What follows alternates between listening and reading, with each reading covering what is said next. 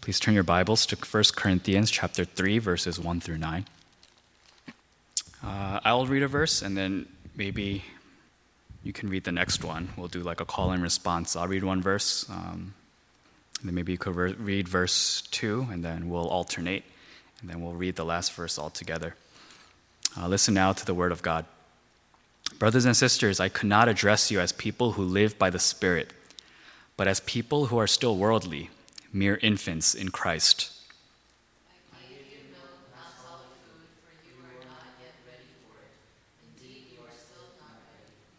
You are still worldly. For since there is jealousy and quarreling among you, are you not worldly? Are you not acting like mere humans?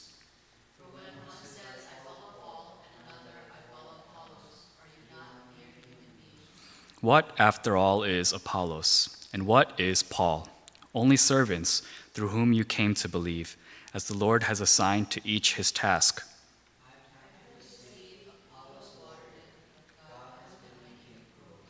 So neither the one who plants nor the one who waters is anything, but only God who makes things grow.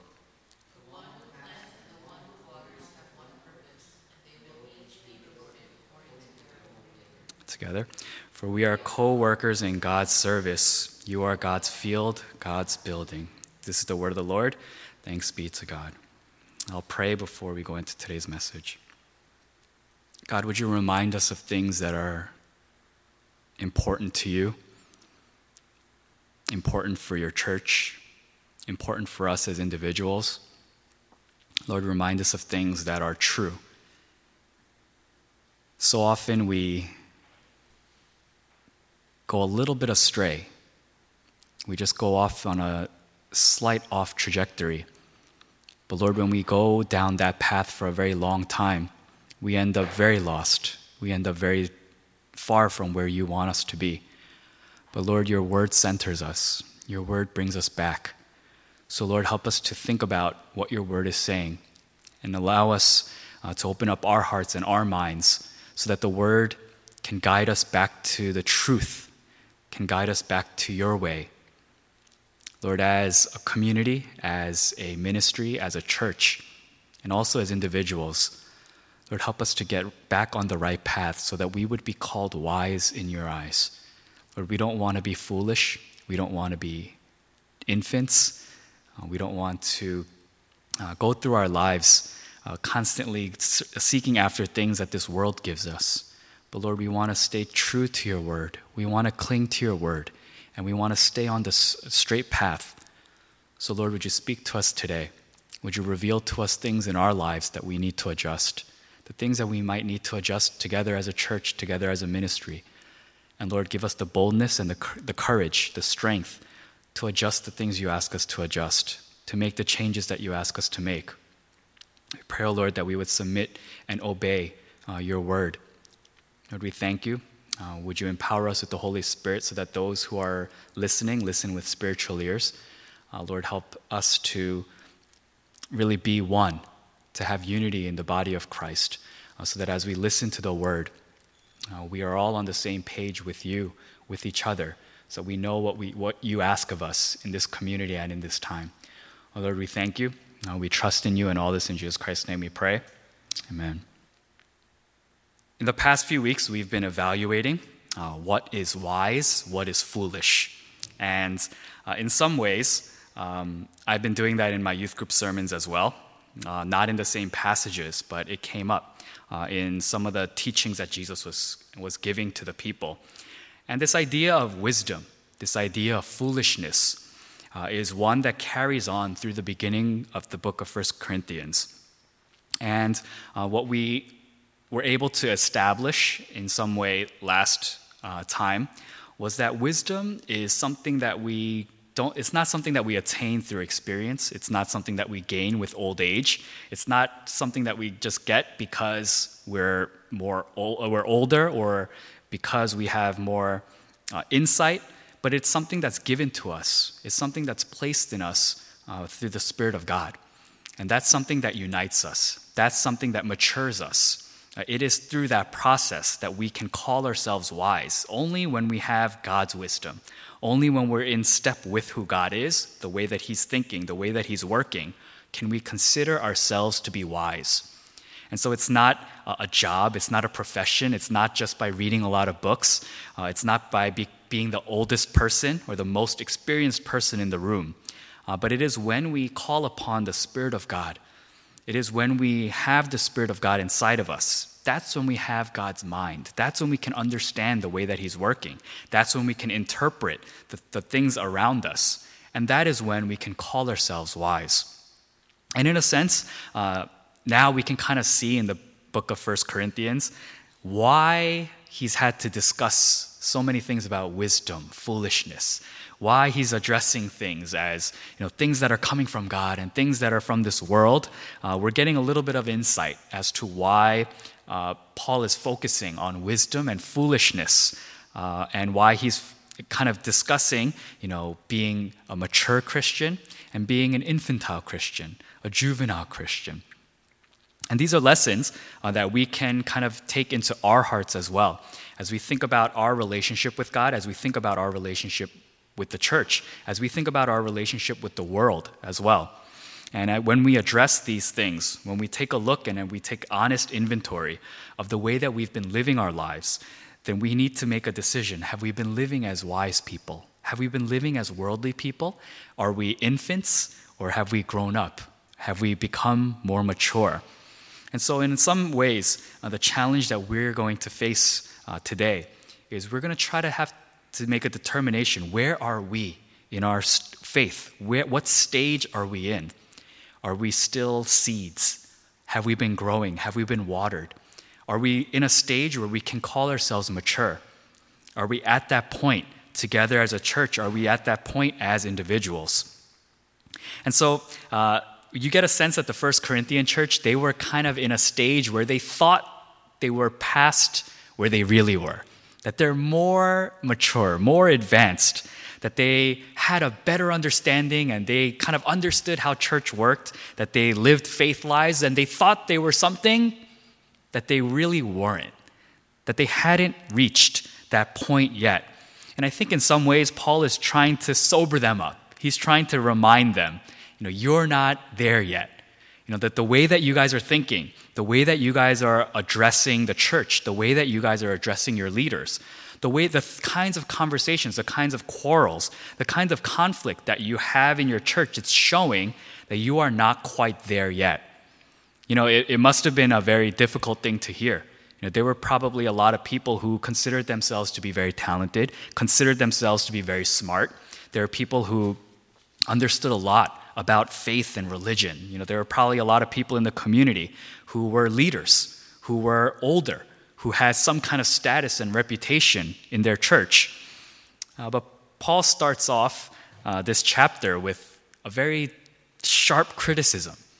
You know, he, he goes, Yeah, you think you know things, you think you understand, but based on the kinds of trouble that you are having in your church, based on the way that you guys are thinking, I can see that you are still infants.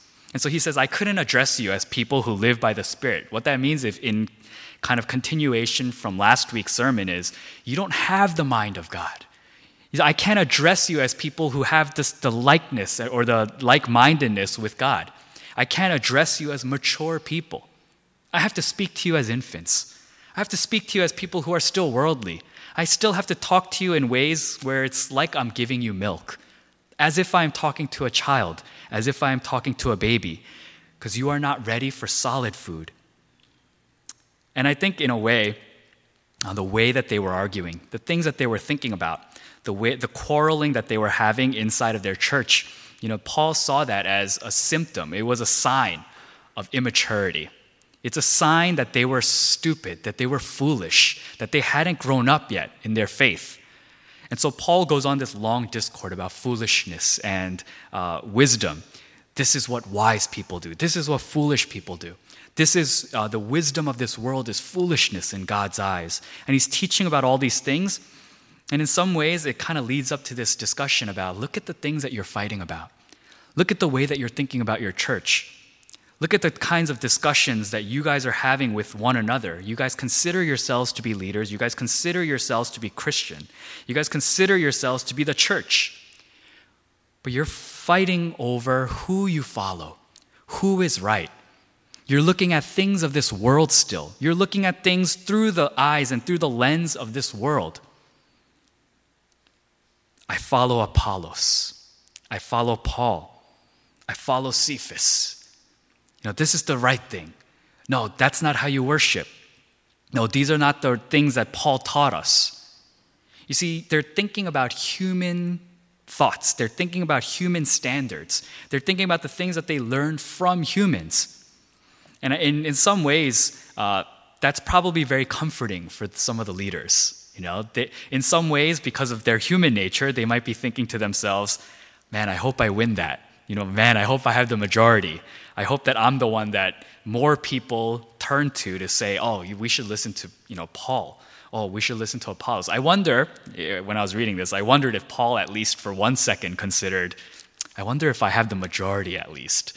Or if because I've been away, or because, you know, I I've, haven't been there with them consistently, maybe Apollos took over. Now, I wonder if he had those kinds of thoughts, uh, but the fact that that's what they were struggling with, that there was division in the church over human standards because of human things, it showed that they were not quite there yet, that they were still living foolishly, that they did not have the wisdom that God imparts. And so he calls them infants he calls them children. It's pretty insulting. But he says to them very plainly, very clearly, you guys need to grow up. You know, there has to be a change inside of you. And it's a good reminder, I think, for us. Uh, a lot of times, um, I, I've, I was actually discussing some of my preaching, and I was kind of sharing some things with my mom this week. You know, my, my mom, just once in a while, she'll ask me, uh, How is church going? You know, how is uh, the English service going? How is youth group going? You know, tell me about some of the things that you know you're preaching about. What do you preach about? And I shared some of the things that I was preaching about and discussing, and some of the themes of my sermons. And my mom's uh, conclusion, what she said to me was, "Wow, you say a lot of harsh things."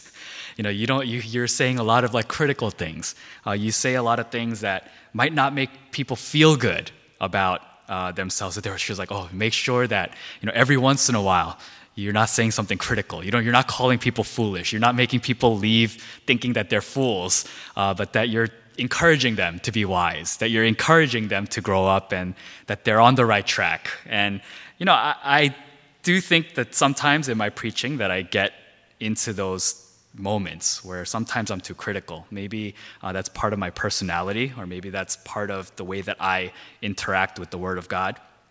Maybe it's my leadership style or preaching style. Uh, but I do think it's important for us to once in a while evaluate where we are, how we're thinking, the way that we view things.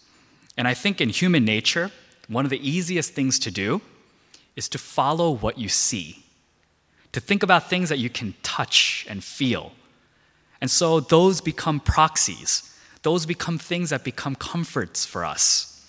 You know, we think about our church and we uh, immediately we want to place responsibility on the things that we can see, on leaders, on programs, on events. So sometimes we get into the mindset where it's like, okay, our church is doing well. It must be because of our pastor. You see, we think like that because that's who we see. That's who we can hear. That's someone that we can touch and we can put our confidence into. Likewise, when things are not going well, when things are you know, not exactly as you would want them to be, we're very quick to criticize the one that we can see. So we say, oh, you know, I don't know if youth group is doing well. Maybe that youth pastor, you know, doesn't have what it takes. You know, that youth pastor, the kids don't like him very much. So I don't know, like maybe we need to switch. Maybe we need to change You know, there's something wrong with what's going on there.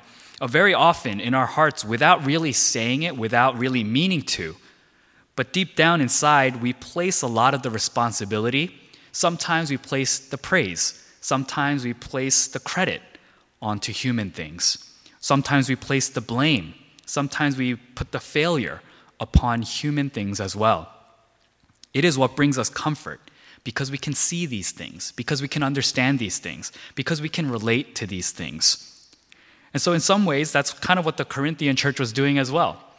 They're not remembering who is behind the people, they can only see the humans. They can only see the things and the people that they can touch and relate to, the, the words that they've heard. So they say, I follow Paul. Oh, I follow Apollos. You know, we do this in our churches sometimes. You know, unfortunately, um, I catch myself doing that as well. You know, sometimes we want to take credit for things that are happening in a church. We want to take credit for things that are happening in people's lives. You know, if, if kids are growing up, if they're maturing in faith, if they're starting to find Jesus Christ, and we say, oh, I must be doing something right. It's such a difficult thing to fight. It's, it's, our, it's part of our human nature to want to take credit for things that are happening. Oh, it's because I worked so hard. It's because of my talent. It's because of the things that I implemented. These are things that we have to struggle against because we need to understand that that is a very immature view, that that is a very foolish view. Oftentimes we do that in our churches as well. We think, oh, our church is growing, our church is doing well. You know, there are a lot of things that are happening in our church that we're really proud of. Oh, it's because we have a great moksanim. You know, we have a great head pastor. It's because we have, uh, you know, a great staff, great teachers. Oh, it's because we have a great children's program. It's because we have great youth program. You see, we want to always attribute things to things that we can see, to things that we can touch, to things, to, to things that we can relate with. But the more we do that, and each time we do that, we're revealing and we're showing our immaturity. We're showing our foolishness. We're showing that we're not there yet. We're showing that we're still having to get milk, that we're not ready for solid food, that we haven't grown up, that we are indeed still worldly. And so, one of the things that we need to be reminded of is when things are going well, the things that are changing, when things are transforming, it is through the power and the Spirit of God that those things are happening. You know, we can do a lot of good things we can help. God allows us to be on that journey with Him. He allows us to be partake in the steps towards the growth. He allows us to see it. He allows us to experience it. But the danger is when we start thinking that we are the ones behind the things that God is actually doing. That's a sign of foolishness. And that's something that we need to also understand. That's something that we need to admit and confess to God. Another sign of foolishness is expecting things to happen if you don't do your part. What I mean by that is, let's say you're sitting in your home and you do nothing at all. Nothing. You put no effort into anything. Would it be reasonable for you to stare at the ground and expect a plant to grow? That's utter foolishness, no matter how long you wait no matter how much you think or you want something to grow, if you do not put some kind of effort into it, if you do not do something intentionally for it, then that plant will not grow. So, one of the things that I want to remind us of, to remind you of, to remind us together as a church and as a community, as a ministry of also, is that we do also have a responsibility, that there is something that we need to do as well. So, part of the analogy that Paul is making in this example is that they're not the ones that can make things grow, but they have a responsibility to plant the seed, to water the seed. You see, we can't always just go, God, do everything. You know, we do have a responsibility. We have to do certain things. We have to act like the church. We have to do the things that Christ did and Christ commissioned us to do. We can't just sit back and wait for God to just do something out of nothing that we uh, not allow we cannot allow ourselves to think that God is going to do something when we are sitting there doing nothing at all.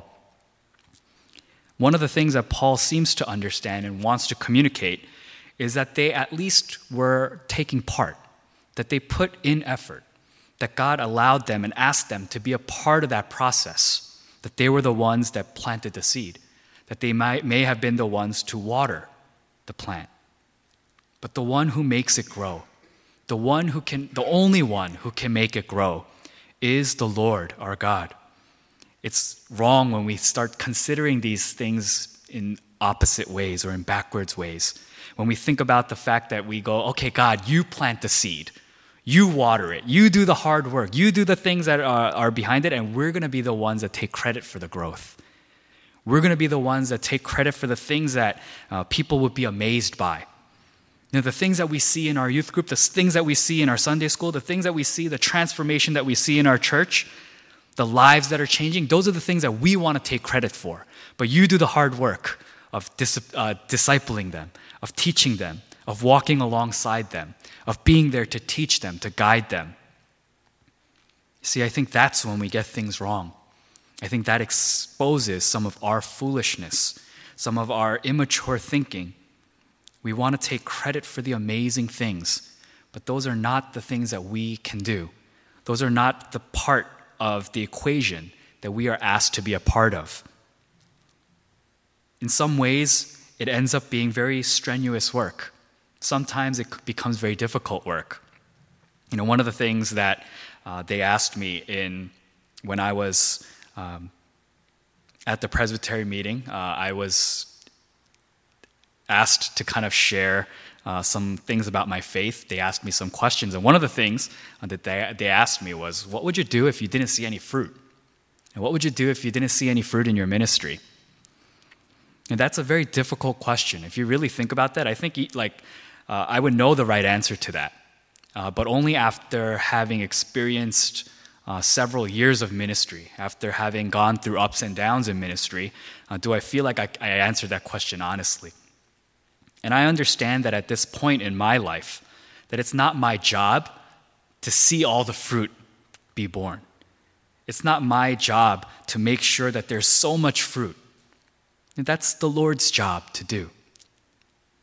But my job is to consistently, to continuously uh, plant the seed, to make sure that I'm doing all I can to water the plant, to be there alongside people as they experience and as they go through their faith life. That is the role of the church. That is what we are called to do. Have we been taking that seriously? Have we been looking at our church members and thinking, you know, I need to be the one to water them. I need to be the one to pour out my life into them. I need to be the one to help them so that they can grow. The Lord will grow them, the Lord will allow them to kind of grow up in their faith. But have I taken seriously those processes of being the one to walk beside them through their struggles, through their ups and downs? I think that's something that Paul did in amazing ways. You know, he wasn't even there with them, but he still prayed for them. He still wanted them so desperately to grow up. And through this letter, you can see a lot of his care. You can see a lot of his uh, heart. He wants these people to grow up, he wants these people to mature. But it is not something that he takes credit for. It's not something that he looks at and goes, Man, I did a good job. Wow, I'm such a good leader wow, I'm such a good preacher. I'm such a good teacher. It is not for us to take credit for those kinds of things. But the Lord does ask us to be the ones to plant seeds, to water the plant, to be there, allowing others to grow. What have we been doing? Have we been walking alongside people in that way? You know, farming is a very strenuous act. It's something that requires a lot of hard work. It requires a lot of consistency. You know, I think when I think of farming, I remember that when I was in elementary school, uh, my mom bought me a plant. And she was like, okay, part of your responsibility is going to be to allow this plant to grow. So you need to be consistent. You need to water it. You need to make sure that there's sunlight. And if you can do that, then we can get a pet for you. So it was kind of like my test, right? Uh, but in some ways, uh, because I was me, And when I was younger, I was even more me. When I was younger, uh, I didn't like watering the plant every day. So sometimes I would just put like a whole cup into the plant, and I was like, that's enough for a week. And I would just flood the plant. And I didn't think like, oh, I got to give it a little bit. I got to be consistent. I just thought like, here, drink some water, and I'm sure that's fine. And then for the next several days, uh, I didn't give it any water. And I just left it, you know, by the window, and I said, you know, this is this should be fine. This just this should be perfect. Uh, and of course, within a few days, uh, within a few weeks, the plant was dead. And my mom looked at me and she said, "Okay, you are not ready to take care of a pet." And so I did not get a pet. Uh, but I learned a lesson that day that there is something to being consistent. There is something to being present. That there is something uh, that there is something important about every day, you know, being responsible, taking the things that God has placed in your hands very seriously. For some of you, that is a ministry. That might be people that are part of your ministry. For some of you, that's your children. For some of you, that's your friends and the, the people that you have in your workplaces. But part of our job, part of what it means to be a follower of Christ, is to plant the seed and to water the plant, to be consistent, to, re, to be responsible, but also know that when it grows, it wasn't our doing. It wasn't something that we should be taking credit for. That even if within our church we see revival, we see people coming to Christ, that's not something that we take as ours. That's not something that we take as, oh, you know, it's because our head pastor is so great at preaching. It's because our youth program is so good. It's because our Sunday school program is so good. But these are all things that we understand is being done through the power and the Spirit of God. I think that's what, where wisdom comes from. To know what is yours, to know what is your responsibility, to know what is God's, and to know what is God's responsibility. To be able to differentiate between those two things. Maybe if they understood that, they wouldn't quarrel so much about the leaders in their church, about the people that they see, about the teachings that they learned, but they would understand the God that's behind them, that they would have seen Christ, who was behind the power of Christ, who was behind all the teachings, who was the one who was sustaining Paul, Apollos, Cephas. And it's not the work of their hands that was being cultivated, that was being shown in, their, in their, the church in Corinth but that it was God who was making it grow, that it was God who was behind all things. That should serve as a reminder for us in our church. If there are things going well, it is the work of the Lord. If we are growing, if people are finding Christ, it is because the Spirit of God is working in them. And that is not for us to take credit for. But our job as the church, our job as a ministry, our job as leaders and as staff is to be the ones who are consistently planting seeds and consistently watering the plant so that we can serve the kingdom of God. The end thing that happens in this who is Paul? You know, who is Apollos? Only servants. And that is the role that we are asked to be in.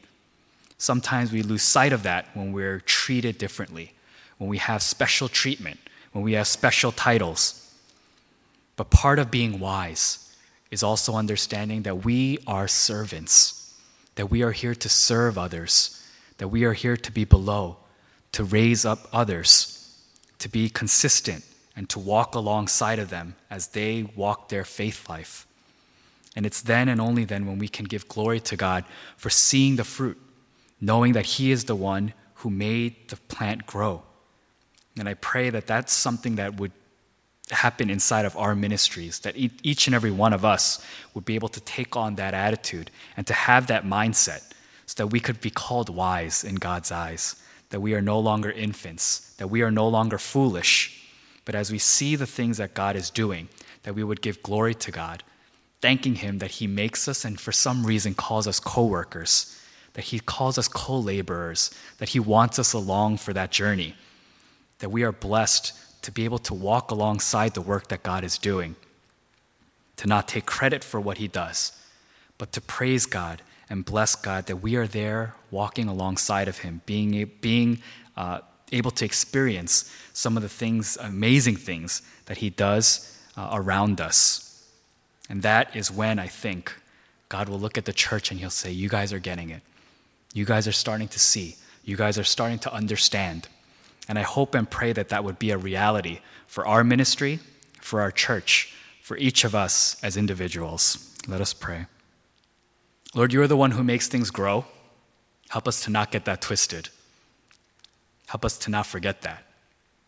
Help us to not place our confidence in the tangible things.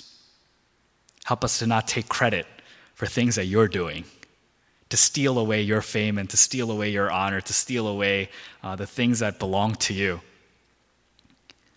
But Lord, as you call us to be alongside of you in that journey, would you grant us strength?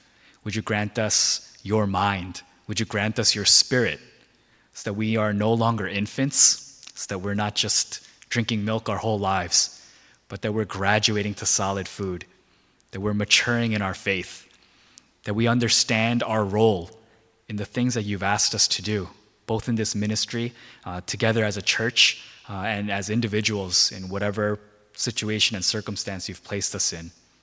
So, Lord, whatever you've placed in our hands, however small, however insignificant it seems to us, Lord, help us to be consistent in planting seeds, in watering the plant, knowing that you are the one that's going to make it grow. Help us to have the wisdom and the maturity to have faith in the work that you're doing, to trust in what you're doing. Lord, we thank you. Uh, we trust in you and the work you're doing in us and around us. And all this in Jesus Christ's name we pray. Amen.